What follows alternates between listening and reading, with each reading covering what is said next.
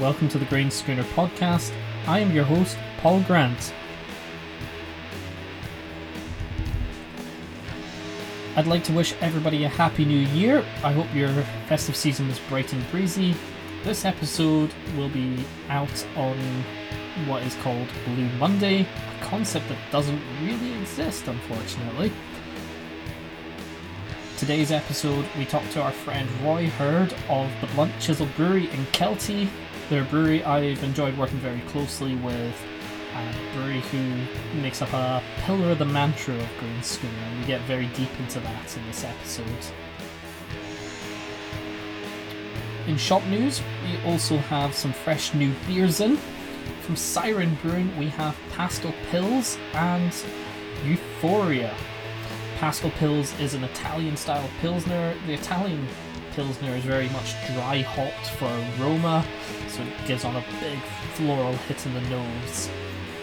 Euphoria is a kiwi and lime gose brewed in collaboration with Queer Brewing and Loddon Brewing. The proceeds from that go to LGBTQ charities, as that is very much something that, is important to both Loddon and Queer Brewing we also have a, a, whole new brewery that we've never stocked before from across the other side of the country. We have Padstow Brewing. Padstow Brewing is in the town of Padstow, which is down in Devon or Cornwall. It's one of the two.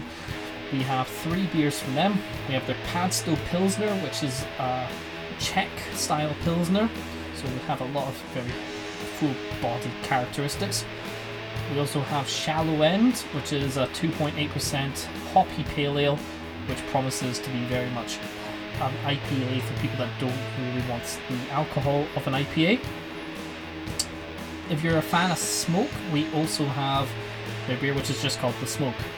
Really, that's that's, that's what it's called. Um, it's an oatmeal porter with some smoked malt, which will give it that big campfire characteristic. So let's get into today's episode with Roy. Like I say, we go quite deep into process, we go quite deep into philosophy. I'm, I own up straight away that I should have been listen, paying attention to this brewery a lot earlier than I should have been. Sheep beer has proved to be phenomenally popular beer and very good. Roy punches so far above it, above the brewery's weight and you know on paper capabilities. Um, so yeah, hopefully you enjoy this episode of the Grain Schooner podcast.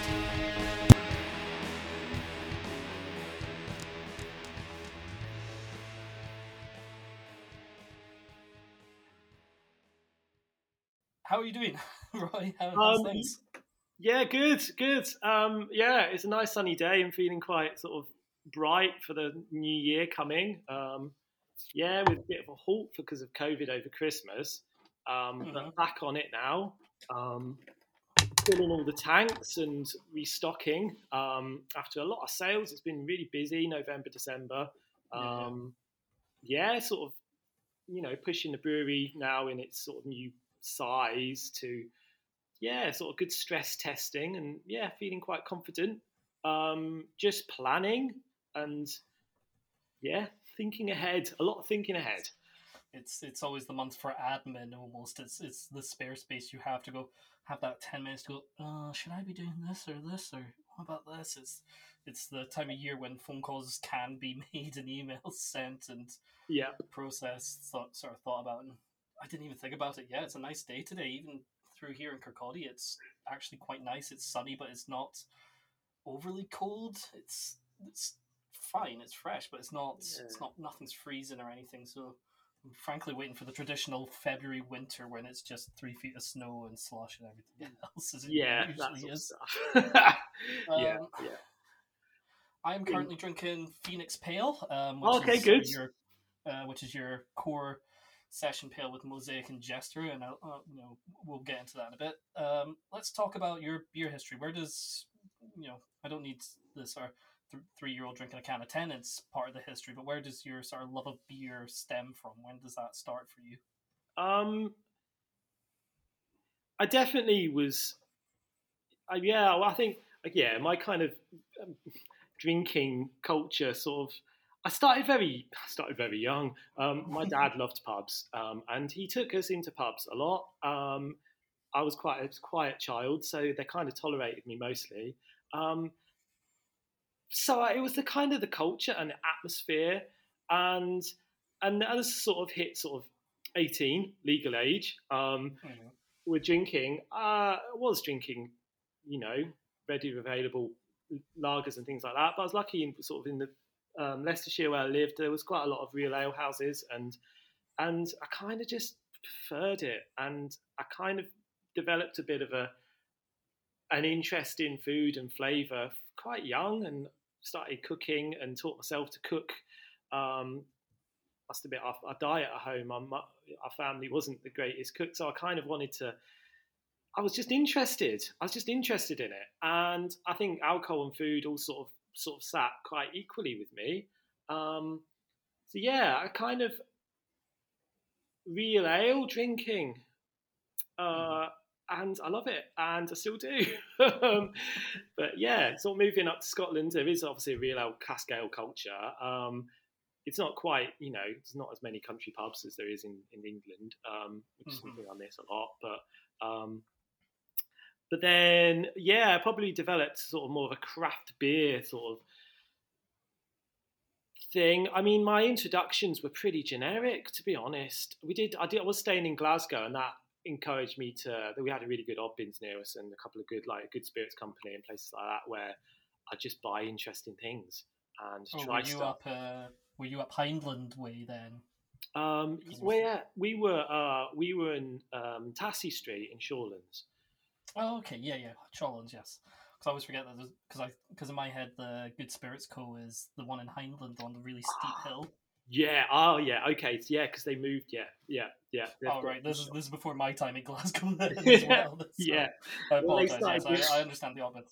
Yeah, they, they had a really good. They've still got a really good whiskey shop, and then yeah, they sort of opened a beer shop around the corner, which was right near the bus stop home, which was uh, which sort of meant yeah. So I, I tried lots of really great beers and fell in love with breweries like Tempest and Top Out at the time. I really liked their style. Um, yeah, quite approachable. Um, maybe my sort of geekdom was more into whiskey, to be honest. I was pretty obsessed with whiskey. Um, I can't drink it now because I'm terrible. Um, my my body's turned against me. Um, so having children. Um, so yeah, unfortunately, it's just all memories now. Um, but uh, yeah, my so my beer appreciation sort of followed along with that. Really, um, the two hand in hand, to be honest. Um, mm-hmm. Kind of interested in all booze, to be fair. I mean, I'm not. I wouldn't call myself a particularly a geek in any way. I kind of think I should be a bit more, to be honest. Um, but um, I just know what I like, and I'm interested in the process. Um, and it was at work. I used to work in theatre, um, and there was a few other guys that were making beer, and I would just always talk to them. It's usually my sort of love of interest, and they of whiskey, and they wanted to know more about whiskey, and sort of chewed my ear off about that. And then they were making beer, and I was like, I want to make beer. That sounds like fun. So um, I started, and um, and just just loved it. I just loved the process and the smells, and it's so sensory. Um, and I kind of think like with cooking, I feel like a lot of things are quite additive. So you add salt and you add sugar and you add vinegar and you change the profile of something. But I feel like brewing is subtractive. You kind of build this ball of flavour and then you have to work out what's going to get taken away from it and what's going to change. Mm-hmm. It becomes less sweet. It's going to, you know, sour. The bitterness will change. Um, and I found that just fascinating. Um, and yeah, that's what kind of started me, really.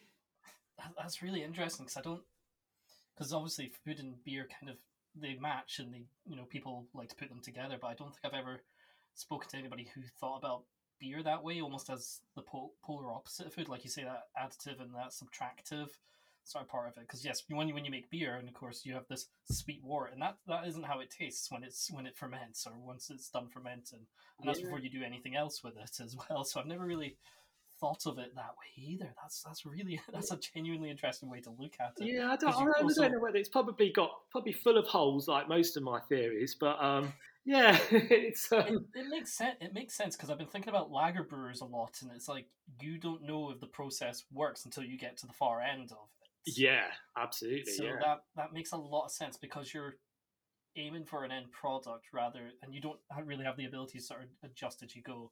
Yep. Like always with food, you can you can add a bit more salt, you can add a bit more yeah, bacon grease or whatever, this, that, or the other thing. Yep. Here you don't you don't get that. You you are like, all right, cool. This is what I'm doing. This, this, and this, and if it doesn't work, then it's back to the drawing board. It's That's it. Yeah, yeah. That's- it's, that's- it's hard. Yeah, that's what's that's what's tricky about it, and um, yeah, you, you can sort of start. To, I mean, just tasting all the way through things, and um, Mhm. And you get you get you get you get indicators of you know like what wort's going to work and what doesn't. Um, like I brewed a new beer today, um, a trial, and it's basic. It's, it's got a bit of a malt bill, a bit like my ginger honey rye beer, which I which is really. Um, but yeah, tasting the wort, and I'm like, right, I'm going to really taste this and see what see what I can pick out from it. And you still find yourself a bit like, this could go in any direction. I don't quite know just yet. Um, especially Well, especially when you put a big dry hop in it or something like that. You could take quite Yeah. a wobbly beer and then make it really balanced, or the opposite. You could take a beer that's like, it's, you know, quite sort of, you know, steady footed, want of a better word, and then just just kind of like, it's all about balance. I think that's the really Yeah. hard thing with. With yeah, anything like that, and, and so you can have something that's quite extreme, but if it's balanced, it's really good, or something that's very very subtle, um, and I think yeah, that's something I'm, I'm trying to get my head around is, um, and then what the what are the mitigating factors in that? It's sort of bitterness, astringency, watching process to try and manage those, and then yeah, try and um, and try and yeah introduce balance into beers that are more varied. On a better yeah. Anyway, Paul, I think I've gone off track. no, that's uh, it's it's interesting because like you say, it can go either way. There's no guarantees, and even in commercial breweries that make the same beer in and out, you know, Yep. day in day out, there sometimes something does go awry, and it's you know it's you know. And it's, it's fine when you're on a trial when you're like, all right, cool. So this is what I can take away from this. But when you've made forty thousand liters or something, Yep. or you've made four hundred liters, yes, absolutely. yeah, there was once when I was at uh, Fallen Brewing, and I don't know how it happened. I really don't, because I was always sales and distro. But somebody accidentally dry hopped uh, New World Odyssey twice, and of course, and this was twenty barrels of it as well. and we went, oh, hang on. So we just had to go to everybody. Sorry, this has happened. We had to, we we had a little label maker to with that we spelt out DDH with, and everybody was happy with it. Everybody was fine. It didn't add anything to it. I don't think. I don't think it was a, any better a beer for being double dry hopped.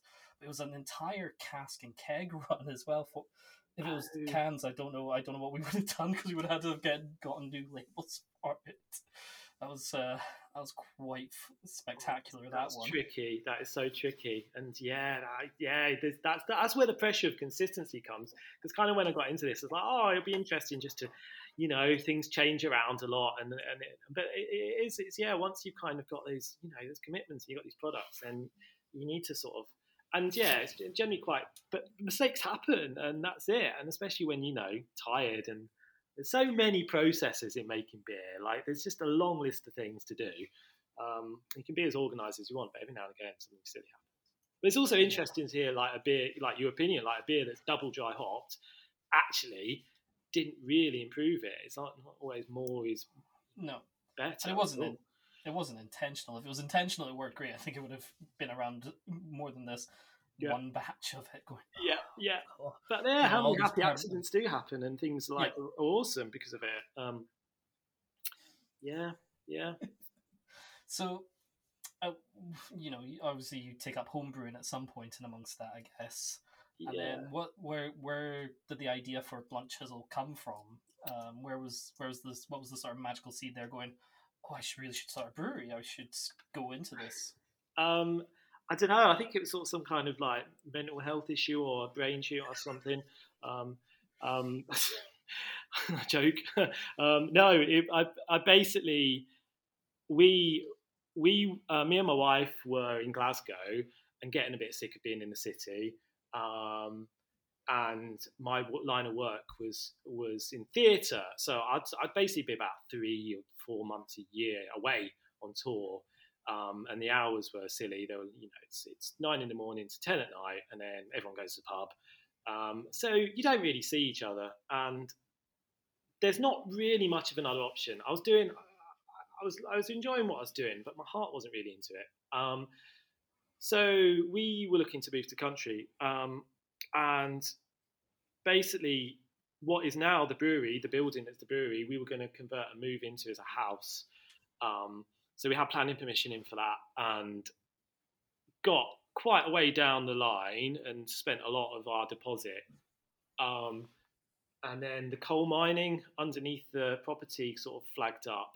It was a bit, it was a bit of an oversight by the, by everyone really, um, and it just was going to be silly. So we had to sort of abandon the project. But in the meantime, we'd moved. we moved here um, because my wife was retraining as a primary teacher, and she had to say what authority she wanted to work in. Um, so we had to sort of make the call. So yeah, so we'd moved in with my mother-in-law next door, and then so this space was empty, and I was like, I was commuting to Glasgow six days a week um, and working 13 hours, and it was just killing me. Yeah, so we just were like, what what else could I do? what else could I do? Anything? Yeah. Could I do anything? Um, and so I've been toying about food businesses and like um, thinking about sort of um, uh, ugh, what they called street foods and all that sort of stuff. Um, kind of around the time when that thing was kind of getting popular. Um, and I kind of toyed with it, but I kind of didn't really want to be catering because I don't really like catering. I mean, I don't knock in anyone who does street food or anything like that. Um, but you know, whatever way you sell it, you're doing shit hours for no money, and you're you're catering.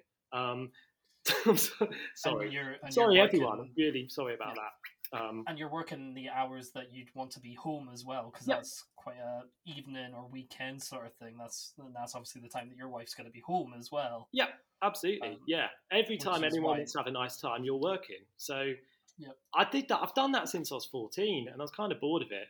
So, um, so anyway, yeah, I was making beer, and I, I, I basically was steaming the house out home brewing and was just brewing batch after batch and after batch just because I really liked it. And I'm like, look, let's just get good at this, um, get better at it. I don't know whether I got good or not, but um, so I moved in and then started making beer and just just started selling it. That was it. I just went put the process in. I started really small, self-funded. I was brewing on a Grainfather, the one I used earlier today. Um, and then putting beer out there. Um, and admittedly, I probably started way too soon, but I learned a lot. Um, and yeah, that's where the blunt chisel came from. The actual name of it, um, I opened one of the first things I did. It was really silly, was just to try and make it official. So I opened a business account. So it's a business, um, and they asked for the name, and I just kind of came out with blunt chisel because someone had been telling me about um, Andy and Arnold Smith, who was my wife's father, who whose space this is, the brewery that I'm in at the moment. Um, so he he was a wood turner, pattern maker, very very very talented man who wasn't maybe the best businessman, but um, but made amazing things and built the house next door and charged undercharged for things, and no one wants to pay. No one wants to pay for craftsmen, really. You know, uh-huh. you know, he, he, he got ripped off a lot, and but did he loved it and did what he did, and he took care of his tools and he, he never had blunt chisels and I kind of liked kind of liked it. It's also a bit self-deprecating because I'm a bit rubbish at stuff, so a little bit of my approach, my uh, attitude to the whole project was just to hammer through it. Um, yeah. so without much refinement. Yeah. Uh, I didn't. I didn't realize because I've obviously seen the brewery and I've seen the house, or at least seen the outside of the house. I didn't realize that he built the house as well. That's that's yeah. nothing to be sniffed at. That's quite impressive in its own right. It's yeah, it was. Yeah, I think. I mean, it was a massive project. It was derelict. This used to be the old sawmill for the Blair Adam estate. Um, so there's a date stone for 1836 outside, um, and you can still see the old, well, where all the old um, cranes. Sorry, I'm looking around. No one can see. Uh, like where the, the, cranes were for getting logs in and stuff like that, and the lathe, and there's a mill pipe that used to drive the whole thing. And I mean, it must have been quite an industrial little place. Um, yeah. So yeah, they moved in and fell in love with it, and it was quite remote where it was. There's only sort of handful of cottages at the time, and um, yeah, they put caravan in the garden, and um, and yeah, he just worked for stuff. They didn't have any money, um, and he just worked for materials. So all the bits in the house or in the brewery, they're like they're basically borrowed from places. it's like the, the, living room next door's got the beams in it. I think were from a big factory in Kirkcaldy that was being taken down, and, and oh, he was really? like, "I'll have them." And so that, and he built the house because of what he had, and it's a bit of a punk approach, really but did beautiful things with it. I mean, he was a very skilled man, and he, you know, he read a lot. He taught himself, and um, you know, come from a, come from sort of the black country where he sort of brought his brought his brothers up because he's he was in a big family and didn't dropped out of school early and and just read books and taught himself and become the person he wanted to be. And I think it's quite inspirational, really. Um, yeah, that's quite impressive. Of, kind of wanted to keep that spirit alive, really. In you know, with, with this, um, hopefully, I'd approve of it. Um, yeah, put three phase power in as well, which is good. so, did you put that in yourself? No, no, no. It was here already. Yeah, because it was all, oh, wow. all machinery. So yeah, it's driving all the all the motors. Um, so yeah, it's plenty of power, so I can sort of yeah. Not my green cadet. Was he not great. I don't want to go too far off it, but was he much of a skip sort of diver by any chance? Like he'd uh, pass a skip and have a look and see what was there. I think I think he did. Yeah, I mean, yeah, I've heard stories. I mean, I only knew him for sadly for just a couple of years, and he got very ill and he passed away. Um, which is tragic, tragic, really. Too young, sixty-seven. It's when how old my dad was when he passed away as well. Um, um, yeah, he, but he did. He did. Um, he, he was very there's still bits of like boxes where he'd go to auctions and things and just like the look of stuff um, and just buy lots of old fittings or lots of old this and then try and make something with it. So kind of, you know, um, I think sometimes it's really nice to have a limited. I am going to bring this back to brewing. Um, if you kind of limit yourself, you limit your options. You could be more creative. I think sometimes if you you sit in front of the hops list at Charles Faram and there's like 350 varieties of hops, you know yeah. how useful is that to you? It's great. You can buy loads of things. There's so much choice, but actually, do you get to really know something and you get to sort of, you know, maybe if you're given five varieties and then here you go, that's all you've got. Make them interesting that's kind of more of a challenge, I guess. Um, yeah, and it means you, sort of know what you're doing a bit more, I guess. Kind of... Yeah, I was, I was looking briefly, very briefly, at when I worked at the Harbour Bar at restarting the kit there, the two and a half barrel system there. And I eventually wrote it off because one, it's up a flight of stairs in the first place. So I'm like, well, you're not going to get of bottles up that. That's that's no. just not happening. oh dear. And no. and two, it was just just the work involved. I was like, it's just not for a two and a half barrel kit, it just wasn't the amount of work required wasn't worth it. But I did the same as you. I was looking at Charles Faram's uh, uh, website and you know Malt Miller and everybody, everybody else's. I was like, oh, you could make this with this, and oh, you could make a recipe with that, and that'd be great, and people would love that, or I would love that. Maybe people wouldn't love it, but yep. yeah, it gets you know yourself. You kind of kind of have to rein it in a little bit. Um, so you get that. Where was your sort of first outlets for beer then? Because I know you do a lot of uh, farmers markets as well. Um, yeah, Kinross Farmers Market. The first beer that I put out to the public went to a wedding.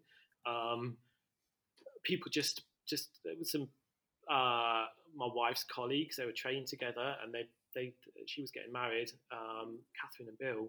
Um, so yeah, they just asked for a dark beer and uh, a pale beer. Um, so I've just brewed them and put it out. Um, I think they enjoyed them. I hope they did. Um, it was very like it was very early days. But yeah, the pale ale kind of still is Phoenix Pale now. I mean, yeah. kind of similar, really. um, it's kind of the yeah, sort of the, the formula, I guess.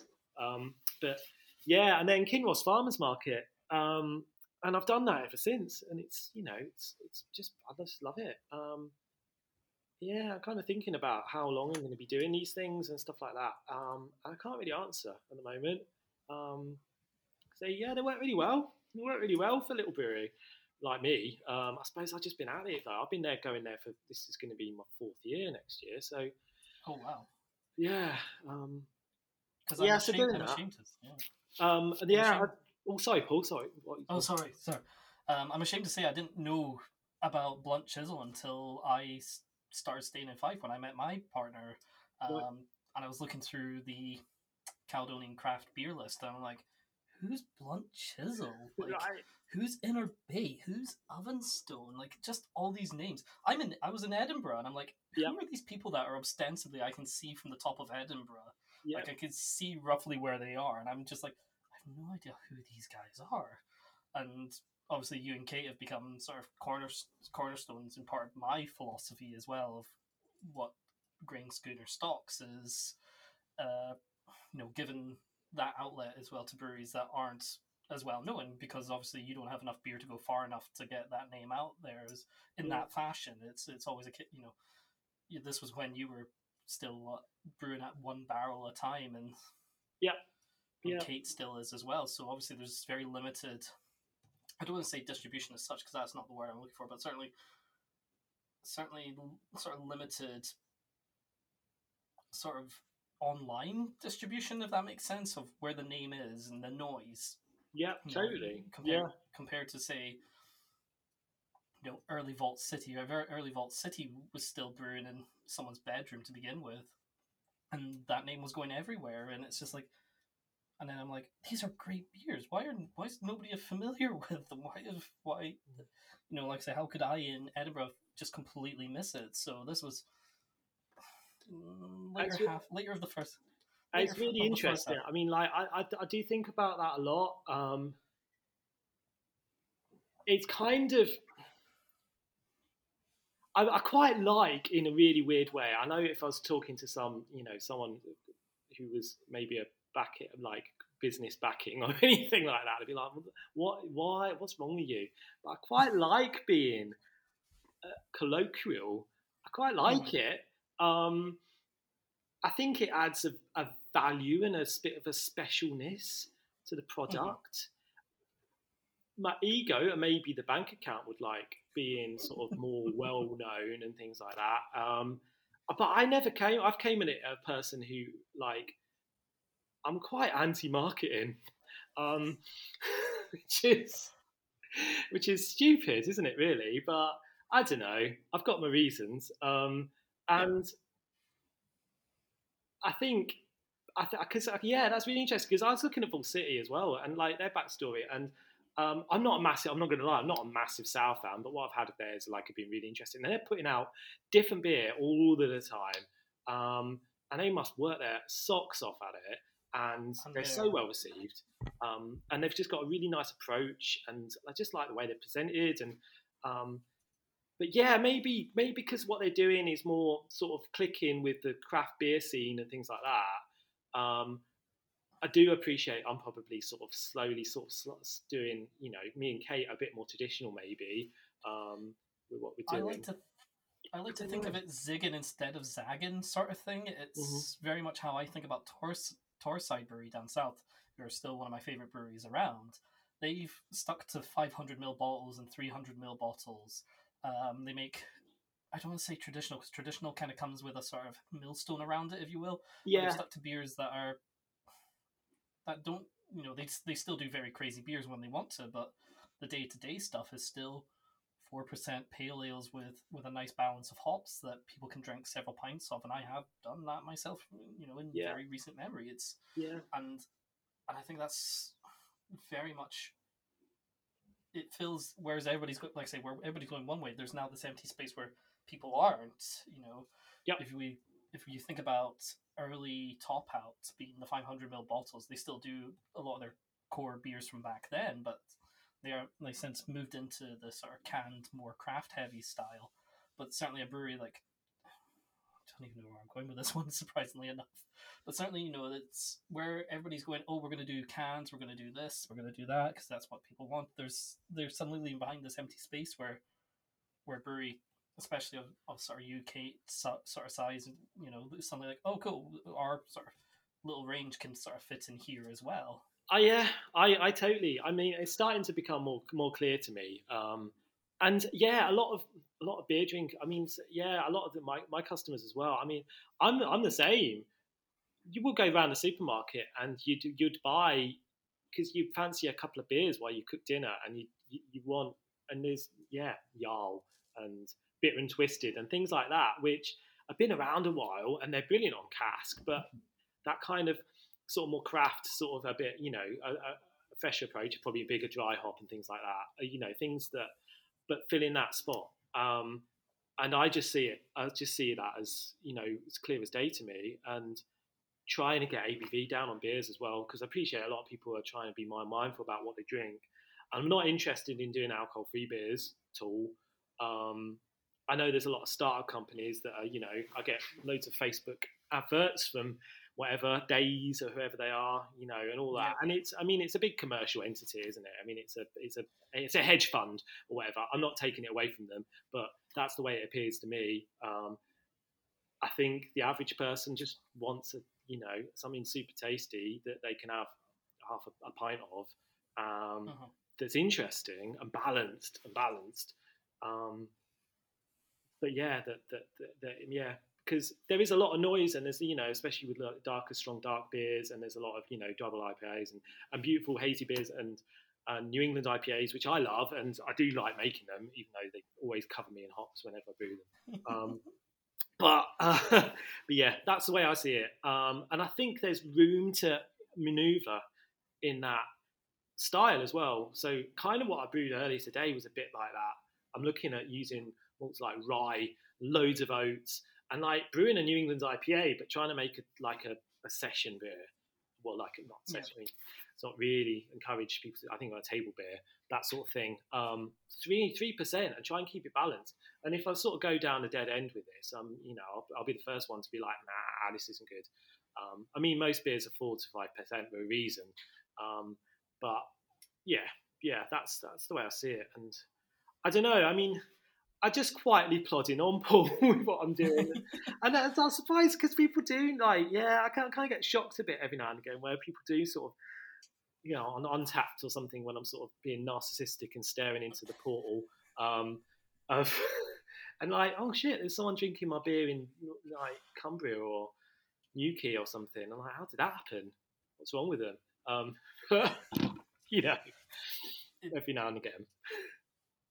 I'm getting to the end of the Phoenix Pale, and this is one of these beers. You know, we talk about these sessionable beers and yeah. beers that would be great on cask, and I'm like, I honestly want to go down to the pub and just drink all of that all the time. It's, you know, it's not something that's completely mad hop, both in hop profile, in both in the hops chosen and how they're used as well. It'd be very easy for this to be a 3.8% Citra beer that tastes. You know, I have a I have a difficult relationship with Jarl. People love it, but I'm like, it's just too grassy yeah. and it just has this hollow lack of maltness to it. Whereas yep. this sort of almost plays into that a little bit, but it doesn't quite go there. It still holds on. It still has its own sort of body to it as such. It's so I, that's why I really I'm like, yep. If I, I was in a pub and I saw that one, I'm like, when I tried it, I'm like, yep, yep, yep, yep, just line them up, just line them up all the time. I'd, I'd love to get it more out on cask. It's one of those things. I love cask beer, and I'd love to do it more, and I will, I will try. But yeah, um, it's it's one of those things about Fife, and you know, I've been t- chatting with people sort of deep in the campaign for Real Ale recently, and Fife's a Fife as an area is geologically massive compared to some groups but it's very disparate. It's very spread out, so it's not got this sort of concentration like the Edinburgh Edinburgh mm-hmm. Lothians group would have. It's yeah. It's like it's a pocket of two or three or one here. It's like oh, it's the Sun Inn and it's Betty Nichols, and then you're into you know St Andrews and stuff like that. So it's it becomes harder and harder to do that because it, you're because you have to go around all these places and they have to be sort of online enough to, that people know about it. Yep. You know, I, I just don't. I can't. I just can't. I try and get my head around cask every now and again, and I do the sums and I think about it logistically. And I'm like, I just, it's, I just, I, yeah, I'd just love to. If there was a few, if it was like the North Yorkshire Moors and there was about 12 real ale pubs within 10 miles of the brewery, I'd be all over it. I probably need a bigger brewery and I'll probably have a different approach. But um, yeah, but yeah, chasing like one or two. I mean, how do you plan that? You fill one cask and then hopefully someone might have space for it before it's got a bit rough. Um, mm-hmm. But yeah, Phoenix Pale was. I, I, did do some Phoenix Pale at Bet Nichols actually, and it got really well received, um, which was nice to hear. Um, yeah, I, I tried to. I definitely have the same opinion as you about Jarl. I know serving things from cask and a little bit of oxygen gets in, and the low carbonation does soften things out, and I can see why those sort of bitey hops. But I'm not a big Citra fan. I mean, I've enjoyed it, but I find it a bit catwee and a bit grassy mm-hmm. and a bit bitey. I kind of Phoenix Pale was going to be a lot of Nelson Sauvin and Jester um, because I wanted those sort of high notes to sort of keep it like light and summery. Um, but yeah, I was using Jester just as a bit of a just because the descriptors are very much like that. Um, but I feel like that takes the because often Mosaic and Citra are put together because I think Mosaic's quite sort of round and um, yep.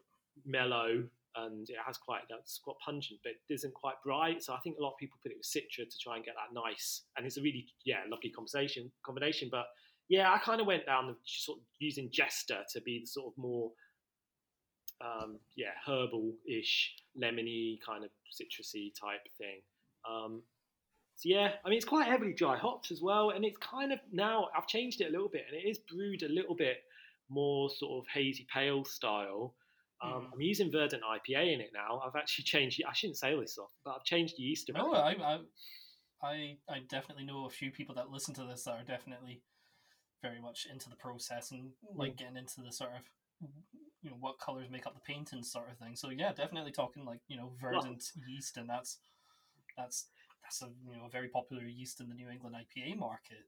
Yeah, yeah, um, yeah. I'm I'm starting to use it for everything now. Um, it's really expensive, uh, but um, yeah, I mean it's London Ale three, and I think a lot of people are using it. I mean it's like I think it's like cask ale, but I've been yeah using it in dark beer. The mild that I did had it in, and I'm going to revisit the coffee stout, and that's going to have it in. Um, and then yeah, Phoenix Pale does. Um, Sheep Beer is using a similar sort of New England style strain. Um, I might, you know, um, that's the Conan strain. But yeah, from when I started the pale ales, I was using using little homebrew from Cross Maloof, who are still brilliant. I still use them all the time for stuff. And they had these um, yeast called Pia, and it was a New Zealand yeast. Um, and it was just more soft and fruity than um, US-05, which kind of, I don't know, I kind of think the sort of craft beer sort of movement really started because you could have a clean yeast that like just mm-hmm. bangy hot flavors and it quite copes well with higher alcohol beers. Um, and I still use it. It's great. Um, but yeah, I think palates have changed a little bit. I think hoppy beers are getting softer and sweeter. Um, I don't know. I might be wrong. Um, and there's still a market for people that do the sort of, if you will, sort of cleaner, drier, more bitter sort of styles than going all in. Yeah. On the sort of hazy, softy, softer, juicier. But yeah, US-05's been the it's been the workhorse for Amer- yeah. especially American craft. You know, we and it's you know, which is funny. You know, we you know I think a lot about sort of the cross Atlantic pollination of of process and culture, and it's like it's funny that we exported that yeah. as a as an English yeast, and it became it became the Sierra Nevada yeast, and it became US-05 in Chico, and it, anything that comes up like that in homebrew in in you know the yeast markets, uh, is it is it 001 for White Labs or something like that? Uh, yeah, yeah. Wyeast 1056 and um, yeah, I have I used to use it as a liquid. Um, yeah. yeah. and it's all those. It's this, and it like like we say, and it produces a very lovely, clean beer, but not, it's got almost no yeast characteristics at it. But then some, but then people weren't looking for that in their. IPAs at the time in their pale ales. They were, you know, try, it's one step at a time. You know, you know, Sierra Nevada, Sierra Nevada Pale Ale was people's education at that time about yep. hops. Just you know, trying to talk to them about. Can you imagine trying to talk to them about yeast as well at the same time while you're trying to yeah. talk? Yeah. You're just like, oh no. And I've still got. You've, real soft spot. I mean, my Selmer IPA is kind of a bit of a. I used to like Goose Island IPA, and I just wanted something, Mhm. yeah, that kind of sort of, sort of dusky flavored, dank kind of, yeah, kind of a bit of, with a bit of bod- sweetness in it as well, a bit caramel. Um, Yep. Yeah, that's kind of something I've always liked. It's always where I thought about craft beer. Um, if I was sort of going to sort of sit down of an evening with some cheese and and have some cans of stuff that's all six and eight percent, then yeah, that's the kind of place I find myself or used to. So yeah, um, yeah. So yeah, uh, Phoenix Pale. Um, it was again a beer that I dropped the ABV down on as well um, to three point eight. Um, kept a lot of Vienna malt in it to try and keep the body. I used Crafty Maltsters malt as well, which does shine through. Um, Mhm. I think.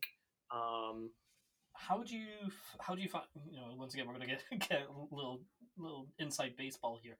Yeah. Um, I've had people and I'm and I've been meaning to talk to Crafty Maltsters because they because they provide so many of the you know, malt to so many beers that are in the web shop on the Grain Schooner website. You know, you Yeah. guys and Inner Bay and Apocal and Dog Falls. And pro- you could probably point to any small and probably um, Phil at uh, Simple Things as well. I think uses some of their stuff as well. oh. I, but Uh-uh. somebody came to me once, very early on, once again talking about the Harbor Bar Brew Kit, and he was like, "Oh, I find it really sweet," and I'm like, "Okay, I don't know what beers have it in though. I don't know if that's something that you've sort of found. I don't know what he's look. I don't know what he. I, I didn't go too deep and ask him on that one, but he was an Well, ex brewer, so Because it depends on process. Um, oh, I don't know. I know. I know. I knew actually. I know going to be controversial here. Um, but Kate didn't like Crafty Maltsters, and she uses Munton's malt because she said it's Hmm. got a bit of a. Well, she described it as having this peanut husk smell. Um, oh, she has talked to me about that actually. Now that I think about it, which I agree with, but I really like that. I think like delicate sort of pale ales, I think it's really nice. Um, such a such a weird note to pick up as peanut husks. Like, yeah, but I know what she means, exactly what she means. And yeah, I mean, if you wanted to, I mean, because I, yeah, I use Vienna malt from Chris Maltins with it, or sometimes I use Mm. Weyermann, depends depends what's available. Um, and yeah, it definitely does have a sort of more of that kind of different base malts I've used. It's kind of more of a sort of multi round sort of nutty, caramelly thing. Um, interestingly, I tried a bit of their Scotch Annat malt at Crafty Maltsters the other day, um, which is a heritage variety, and they've sent a load up to Dornoch Distillery as, Mhm. as a distilling malt spec. But I'm going to try and get well, I'm going to get some. Just it's one of those things I really want to brew it, but I haven't got any time. Um, uh, so yeah, I tried that, and it was actually very different. Very different. It was more sort of a bit more traditional, maybe very biscuity. Um, Yep. So yeah, I really like it, and I really like the fact it comes from. Lo- lo- I mean, that's quite important. Um, and I can just drive and get some and be brewing with freshly crushed malt the next day. It does make a real difference. I'd love to mill my own grain here, but it, I don't have any room, and it will just make a massive No. mess. And it's just another big bit of equipment to rely on, which is another thing rely on because if it goes wrong, you're screwed. So, Yeah. um, yeah. So yeah, I saw I saw just- Otherworld brewing in Edinburgh's uh, green green crushing in sort of sort of milling arm, and I'm like, oh okay, yeah, this is actually quite big. Is Yeah. it's like 12, 15 feet long, and it hangs over hangs over everything and drops down into the mash tun. I'm like, yeah, okay, I understand why nobody has space for these. So okay, Yeah. fair enough. I, be saw it, brilliant. um, yeah, uh, an I don't know if you've been down there. Um, Magic Rocks one was huge as well. When in their current space, it like started on the ground. So you had the, obviously the sacks of malt, and now of course they've got their own um, grain silos out back as well. It's for sort of just standard pale malt and stuff. And it was just this huge elevator that took it up, and I'm like, oh, okay, yeah, yeah, all right, uh, yeah. It creates a better drink, but it's it's such it's such a physical outlay and a financial outlay as well. Yeah, yeah, I couldn't. Yeah, I couldn't begin to imagine. It would be brilliant. It'd be brilliant. And I think like getting from the American craft scene, I think that's like, especially looking at home brewers doing. They just they they like they crush their own grain. It's you know it's it's, um, yeah, it's one of those things that we'd all like to do. And you know the difference it makes. Well, I notice like I notice batches, and I always try and get it fresh. And and if it's something like sheep beer or pale, then I'd yeah always use and do those first. And that is in my mind as well when I when I'm brewing.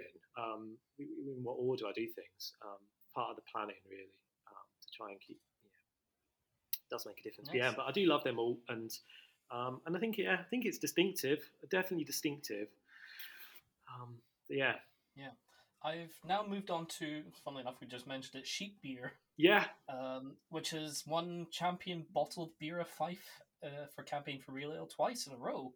yes. Thank you, um, I was on the judging panel for that because I went, all right, cool. This is a ch- chance to, because obviously the groups haven't been able to meet and stuff like that. So I've felt a little left out on that one. So I was like, oh, cool, I'll get to meet some people. And this showed up so well. This just, just of everything that was in it. There was one other beer that might have got it, but I was like, it's it was it was just all malt bitterness, and it just was really astringent and unpleasant for it.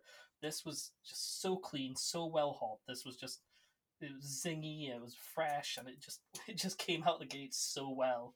And as soon as I smelt it, I went, "Oh, I think I know what this is. I think I have an idea." Oh, that's Um, brilliant. so Well, this that's really, really nice to hear that. Um, it was a very fresh batch, actually. I was going to put something else into the competition, but I just bottled that, and I'm like, this is fuck- this is great. Like, I don't think it's going to get much better than this. So I'll put it in.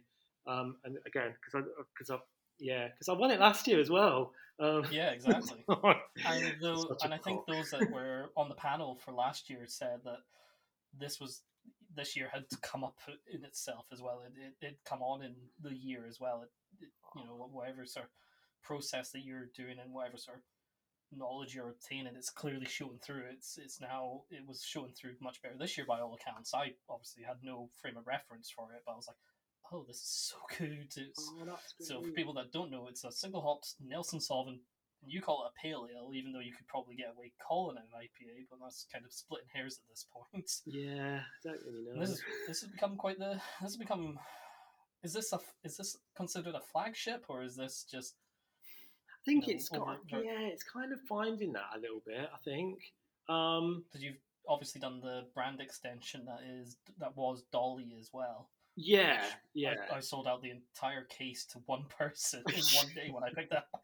Yeah, it's all gone, Dolly. I'm going to try and brew that uh, next when everything's empty. That's going to be a next refill, Dolly. Um, yeah, it sold out in a month. Um, so, yeah, quite quick. Because you were you were initially this was what November beginning of December end of November?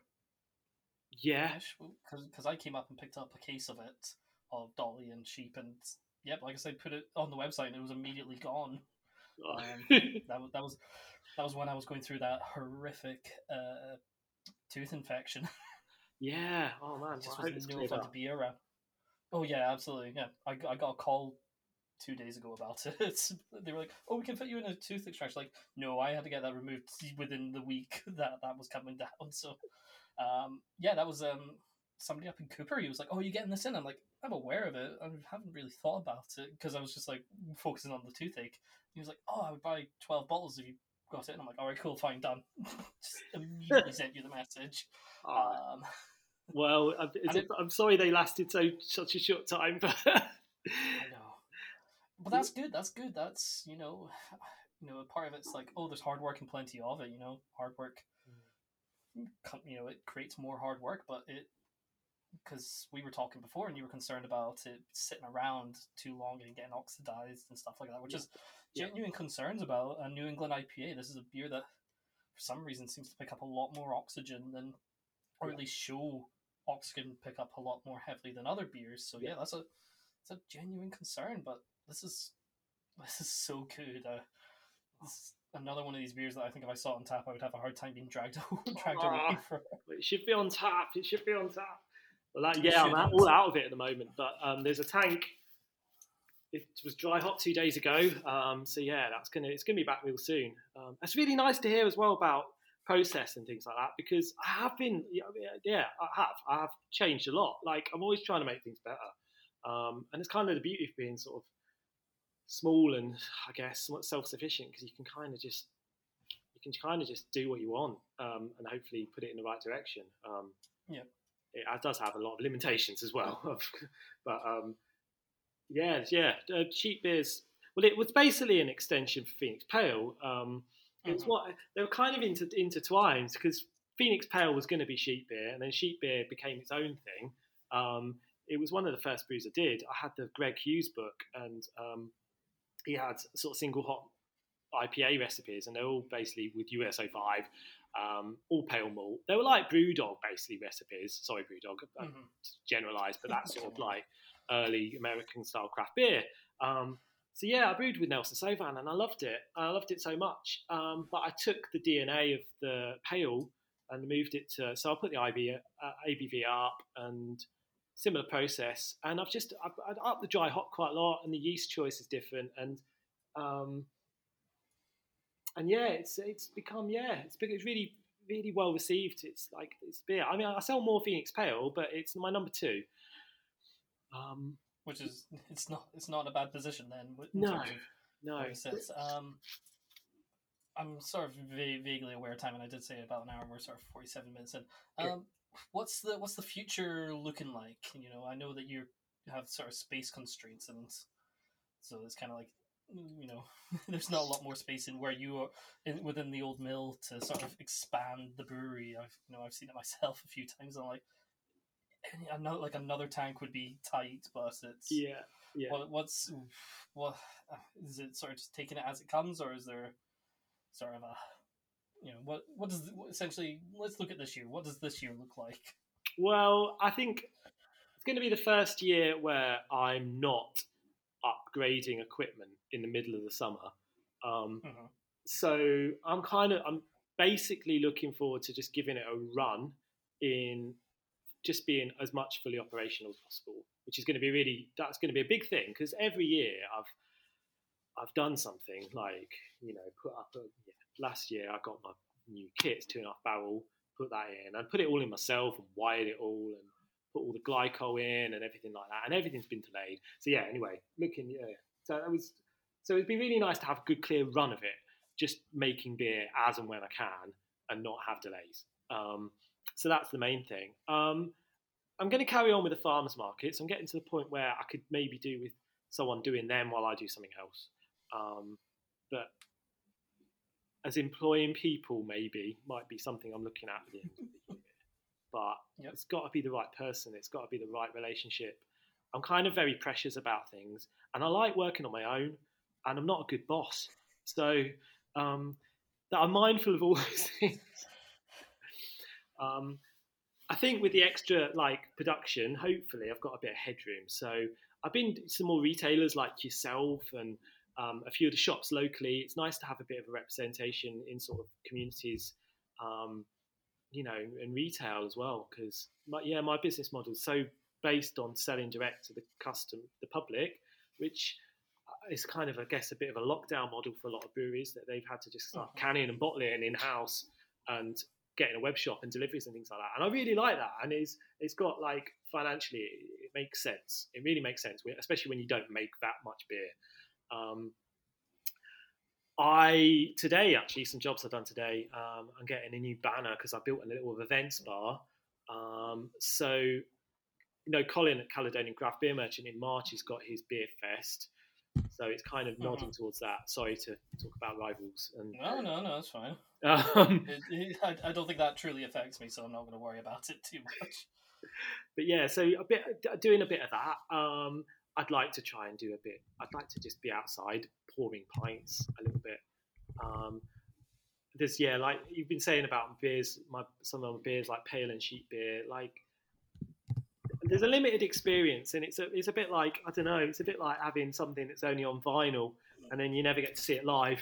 Uh, that's silly, but um, but yeah, I'd like to um, I'd like to sort of yeah have have my beer out there to be poured on draft or from keg. That would be good. Um,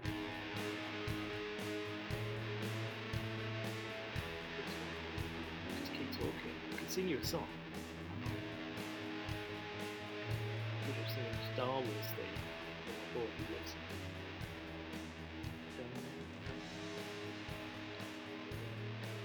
Um,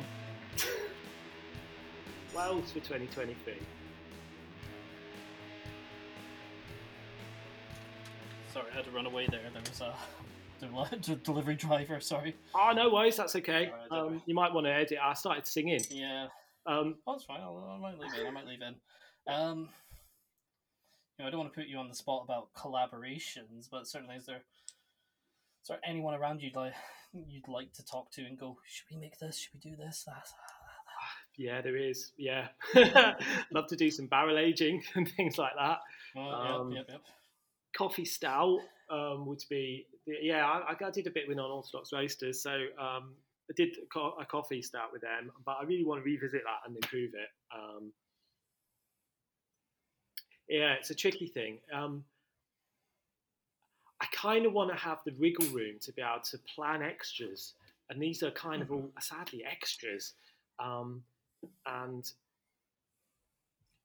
yeah, it kind of so like, coming up for Christmas, just because I'm on my own in the scale of what I do, it's like everything, every like every action has to really count because otherwise there's just like something else that gets lost. Um, You Mhm. run out of stuff, or you know, you, you your schedule gets sort of screwed around, and then you yeah you can't plan properly and buy things that cost more money to get them delivered, and it's a bit bad financially and stuff like that. But Yeah. um, yeah, I'd love to. I don't know about collaborating with other brewers. I've got quite a good relationship with Ian at Beef. Um, um, we're always sort of chatting about stuff. Um, I don't know, Paul. I don't know.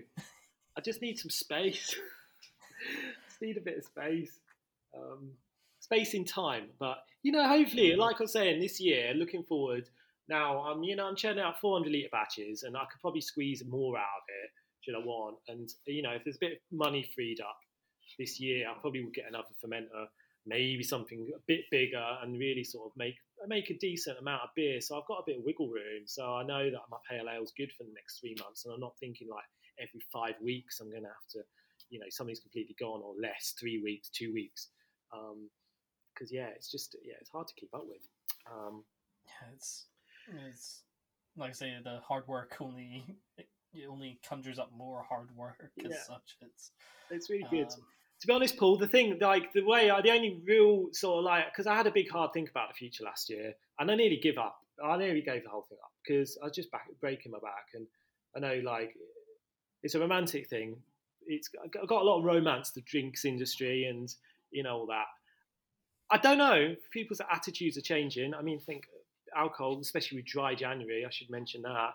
It's like it's, Mhm. it's bad, and you're good if you don't drink, or you're being good to yourself. I mean, like there's a bit, there's a grain of truth in everything, isn't there? But uh, it's also quite a cultural thing, and I don't mean to knock it, but I do feel like you know the relationship with businesses like this. I I kind of you have to be quite sort of brutal, I guess, at a time. And if you're following your dream, the world around you is changing, um, which you have to reflect. But also, you know, what, what it does to you as well, and your work-life balance and the way it makes you feel. And if you, you know, if you you don't sleep, I mean, I mean, still today, like at three in the morning, sometimes I come to the brewery because I'm I can't sleep because I'm worried about something tiny, you know, and like that level of anxiety is it's not very healthy. Um, it's because you care, and like anyone who does anything that they really care about, you know, puts that sort of level of effort in. I'd imagine. Um, but yeah, um, what am I saying, Paul? What am I saying?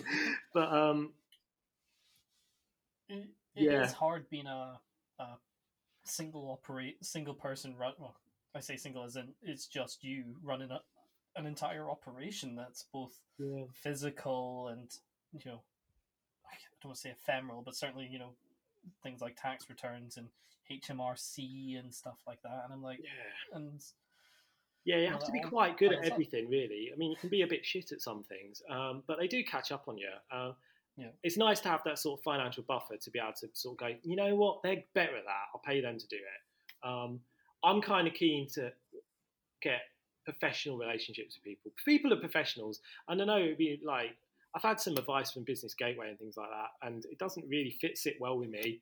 I'm not knocking Business Gateway because they're brilliant, but depends. But this kind of business approach where it's you know cut your costs down, get volunteers to do things for you. I don't want my Mhm. products to be done by volunteers. I've worked with volunteers, you know.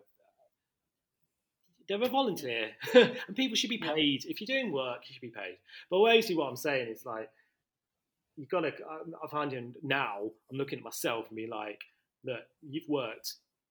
Um, last year, for example, I didn't pay myself until the la- I paid myself for three months last year, so I worked Right. twelve months. And as romantic as you want it to be, um, would you you know? I mean, I, I obviously your situation starting up a new business. I, I can imagine you understand what it's like. Yeah. Um, yeah, but yeah, just to, yeah. to the wider public, it's like it can really chew at your soul to do something and work really hard. So you have to work, um, and no one's paying you because you effectively turn yourself into your own slave. Um, and slave labour is illegal. So, so this year, um, if you call it self-employment, it's it's not yeah, It's, like uh, self-employment. Yeah, it's a gig economy. It's all really good. Yeah, employment figures are really Mm. high, and all this bullshit. I listen to a lot of Radio Four while I make beer, so I try and put an intellectual BBC-led um, aroma in all of the beer that I produce. It's slightly left-wing. I don't know. Um, apparently. I anyway, no, I'm don't getting into this. Sorry, Paul. I won't bring. it's, But, um, it's fine. I'm just aware of the bubbling culture war that's going on, on Mm. outside of this conversation about the BBC because we're recording this Yeah. the day after uh, the Na- Nadine Dorries coin. Oh yeah, we're gonna get rid of the full license fee and there's gonna be less funding. Yada yada yada. Oh, the BBC's terrible for this. Yeah, they're it's like, absolutely I awful, aren't they? The BBC. How dare they? How dare they report on things the way they do? I do? don't, I don't, I don't need any more culture war. 'cause I already watch anyway, right, okay. So yeah, no, I that's, think that's a a lot of- reflection. That's a reflection on me more than anything else. Um, so a lot of my my sort of plans for this year um, is to be like, yeah, I'm not going to sort of break my back over some things. You know, um, I took a weekend off, um, which was really nice. Actually, I did. I was in the brewery. Um, I was in the brewery on Monday and Sunday, um, on Saturday and Sunday for, for a bit. But it's like just trying to get that balance. Um, and I think I'm going to be better. It's going to make the beer better. Um, I think because I just won't be rushing things and stuff like that. Yeah. Um, and taking that's the worst thing you can do for beer is rush Yeah. it. It's Yeah. There's Yeah. there's no shortcuts. There's no there's no whatever. There's no way to push it that little bit faster. It just has to yeah. do what it does and in the time it, it takes. Is that's that's what that That's you it. know. So when you get when you get a stuck fermentation, that's all you know. I get I know that suddenly throws everything into disarray when you need when, when you're on quite tight turnaround times as well. Yeah. Yeah. Um, And yeah, got sort of yeah. And that's it. If the beer's bad, it goes. I mean, I've ditched batches. Um, it's horrible and it's a Yeah. waste of time, and that's the worst thing. It's like, you know, but um, yeah, yeah. at I'd least rather uh, when out- you're at least when you're on 400 liter batches it's less in the grand scheme of things it's less less of a headache but when you're a business of your size then yeah a 400 liter batch going down the pan is still 400 liters going down the pan it's Yeah. it's all it's all relative it's you know it's yeah sure it's not the same as dumping 400,000 liters but it's still Yeah, No, yeah, represents a significant portion yeah. so it's and, and each batch has to sort of stand up in its own right because I don't have any overlap and I can't blend beers and things because I, I mean I'm aware that that probably that does go on in bigger breweries and you know you could sort of even stuff out. Not that not that anyone would dilute down a, a good batch with a rubbish batch just to keep it out there. Um, Oh, but there's you know there's financial pressures with these things and there's a compromise of what everything that you do and yeah you can be zen like and you know try and and you know have a process that I think yeah, work on your process. The beauty is the process. Um, Yep. And yeah, you can look at it. I mean, it's is it economical? It's got to be a balance between the two things. Um, that's that's that's the tricky thing for small brewers, I think. Yeah, it's uh, it's uh, it's not easy. Whatever way you want to sort of pin that one. Uh, you Yeah, know, like you say, there's the romanticism to it, you know. And I certainly listen to podcasts with, you know, that uh, quite a lot of the times it comes up with a lot of the sour and wild and mixed fermentation brewers, and they they kind of get to have a sort of a certain zen about it because it's like, well, then this beer isn't ready now. We'll come back to it in six months, but Yeah. it's you don't you don't you don't have the joy of that. You've got I have six days compared Yeah. to six months. Uh, yeah. and certainly, you know, no, I don't. I don't want to be putting words in mouth, but definitely, you know, I feel like you're on the right path. I feel like you're doing a lot of the things right, and like I say, the sheep beer is just so good. I feel like people, more people need to know about it, Oh, thanks, regardless. That's very very Um, kind. Thank you, Paul. It's nice to hear things like that. You know, as as someone that's been around beer for too long, you know, I've seen big breweries put out terrible beer, and I've seen small breweries put out the best of things. I've seen all sorts. I don't think there's much in beer that surprises me anymore.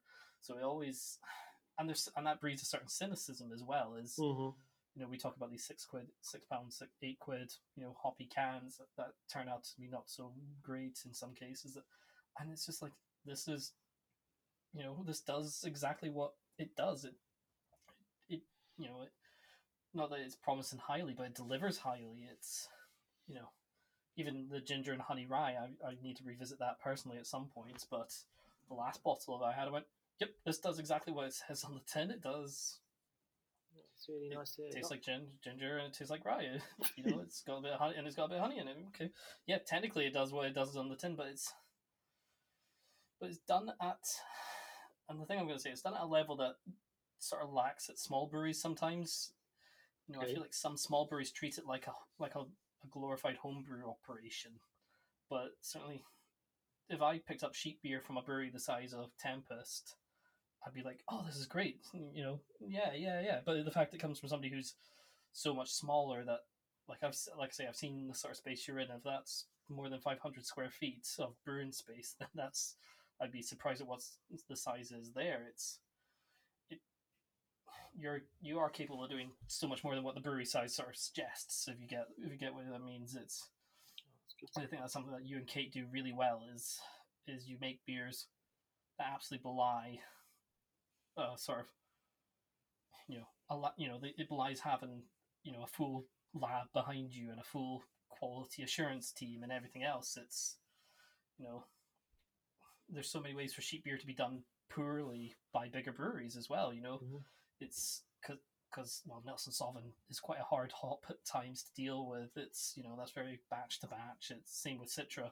Yeah. Sometimes it doesn't last, so it, the fact that it comes out and you're like, wow, it just zings straight out of the ball. That's uh, you know even you know going into other things like the oatmeal stout and wood smoke and uh, you know stuff like that. Like I say, it's like I say, it's been part of the mantra from the beginning of, for Grain Schooner's going. Cool. This is great breweries at the small size that don't have, like I say, that don't have that noise surrounding them Mhm. because they don't go far outside the brewery door. So it's like, cool. I'm going to tell you about them, and you're going to enjoy it. You're going to drink it, and you're going to enjoy it. Well, it's really, Um, it's really kind, and, and yeah, I- it's yeah. Um, I'd like. I'd, certainly I, I think everything has to have a good, strong foundation, and and um, I'd. I'm pleased that things. I mean, yeah. I- I guess it's the whole business aspect of things, but I kind of want the things to, to involve and just. Be, I want to get good at what I'm doing before I'm Mhm. like. I mean, uh, maybe later in you know in a couple of years' time, I go hand him to a load of investors and be like, yeah, here we go, and, and go down that route. I don't know, but I'd like to get the base sorted and and just listen to my customers. I kind of see the beauty of like speaking to you now and and doing the farmers markets and things like that because you speak to people all the time, and Mhm. Like that's worth like you know that's what that's why. I'm gonna get. Do I get political? Facebook and Google spy on us all the time because that's all they want to do, you know. Yep. And I'm spying on everyone all of the time. I'm not. I'm not. But um, but yeah, that's why. Um, but it does. It's well- amazing. It really in, like it. You can tell when people try something, and you you can watch them when they try it, and you're like, yeah, I know this batch is a bit shit, uh, Yeah. and you can see it in their face, and there's no room to hide. Um, and either they come back or they don't come back. Um, and yeah, that's that, that. You just have to react to that and, and just up your game and make things Yeah. good. Um, and I guess I like my my philosophy as well. I mean, I know Kate takes a different approach to her production, but she's like amazingly meticulous and like really thinks about what she's making. Well, that's the impression I've got from her. She really Mhm. cares. She really, really cares. Um, she she's still bottle conditioning um, her beers, I think, as far as I understand. Um, Yes. and she's got really good reasons for doing that. Um, I moved away from that, and but I'm I'm, I'm doing process. I'm forced carbonating beers. I'm like watching dissolved oxygen, things like that. Um, and this, I guess, what you're saying is like, yeah, small breweries that can kind of punch above their weights because I'm using the same kit as big breweries, but it's just smaller. Um, Yeah. And that was always from the start. I know a lot of people have gone down, you know, they start breweries and they go down the sort of real ale route and see a lot of these breweries for sale, sadly, second hand now, big flat for you know, five, 10 barrel kits up for sale that are perfect for chucking out real ale. Um, but yeah, if you want to make bright, zingy, hoppy pales like that, you need a Yeah. closed fermenter. And I mean, uh, yeah, I didn't go to university. I I've got a lot of anxieties, and I mean, when I first started, it's like I'm still thinking about absolute fraud. Um, but you know, I guess I guess it's that investment. I mean, yeah, I spent a lot. I've spent a lot of money on kit, and that's what's been breaking me over the last few years. But I feel like I'm at a point now where I can like I can make beer that's as good as as, as good as I can. Um, so yeah, no, it will be better. But you know, I'm still doing the same sort of thing as you know other craft brewers that have got a lot Yeah. more money and a lot bigger. Um, so yeah, that's like, like I say, there's like I say, I've been around a lot of beer for a lot of time, so it's it's always nice when it's a great beer that comes from a small brewery that wants to try, that puts in the effort, that goes all out on it. It's not just you know I've we've had I've seen sample bottles that tasted like vinegar. Like I'm just like. Ironically, it was a beer that talked about being clean as well. Oh, I don't. I don't even want to name the brewery in this one, but it was like, oh, we've we've spent all this time cleaning up this old brew kit. Like, oh, cool, but it still tastes like soy sauce and vinegar. Like, what? Did, where did you go wrong in an eighty shilling? Where did you go wrong with this? Like, yeah. that's what that's one that sticks in my mind. Like, we couldn't even finish the bottle. Like a five hundred ml bottle between three of us. We just, uh, so it's there's Got to be tasting your products all the time. I know. Abs- absolutely, and that's and that and you don't mean that from the getting high on your own supply thing. That is legitimate. Just the core of QA is is Yeah. going. All right, cool. What does it taste like? Oh, this doesn't taste like right. It's, yeah, Um, that's it. And why? And Roy, the sun, the sun is the sun. Yeah, Roy, I've kept you a little bit longer than I intended to right now. That's um, okay, I'm it's gonna a let you go pleasure. so I can get this out. It's been fun. Um, yeah, just yeah. Keep keep at it. You know, I've been talking about a Grain Schooner physical space for since the beginning of the project, essentially, and something I've always wanted to do is have taps. Is you know, current thought is maybe do it, do it. Yep. If you want an in-house brewery as well, because um, I mean, hon- honestly, like the future, future, the way the Blunt Chisel needs to go, uh, I don't, Yeah. you know, it basically is I've got to move somewhere that's got a tap room. Um, so yeah, or work with a tap room or something. I don't know. It might be something like that. I don't know, but um, Well, I definitely know a lot of the there's spaces up the back of Mitchelston Industrial Estate here that kind of have that space to build out a brewery and put in a tap room and have an actual office and stuff like that as well. Um, I sit on this. else would I- don't know. Well, you- you've seen it, but it's um, it's a Oh yeah, it's a shower. This is my office. It's um, it's one of those sort of shower um, for old older people and disabled people. Um, that's your Um, office chair. it's my office chair. Yes, it's a shower chair. Um, I don't know why, but it's because yeah, I've- it's stuck. it's it's kind of means to an end. and You're just like, oh cool, I'm just gonna I'm just gonna just gonna It deal with breaks my back. Um, but it teaches me a lesson. yeah, absolutely. It's the it's the old it, the army itchy blanket thing. Yeah, that's it. it's, it's, it's keeping you humble is is one is one bit of vaguely welded together tack welded shower seat thing Yeah. um Yeah. I never wear you get back gloves, to- I always burn my Yeah. hands all day long. Oh. Don't, Anyway. don't don't winter winter winter's always the worst for me on that one because i always just the dryness of the of, of the air just gets me my hands just start cracking up like a bad chesterfield Oh, just oh, peeling God, away yeah. just like layers of skin. I don't even want to think about that with peracetic and anything else. No, Um, no, it hurts a lot. it hurts an Yeah. awful lot. Yeah. So I've heard. Um, Roy, I shall let you get Right, back to what okay, you're doing. it's been fun. Right. Um, catch up with you soon. All right. Cheers, Paul. Bye. Bye.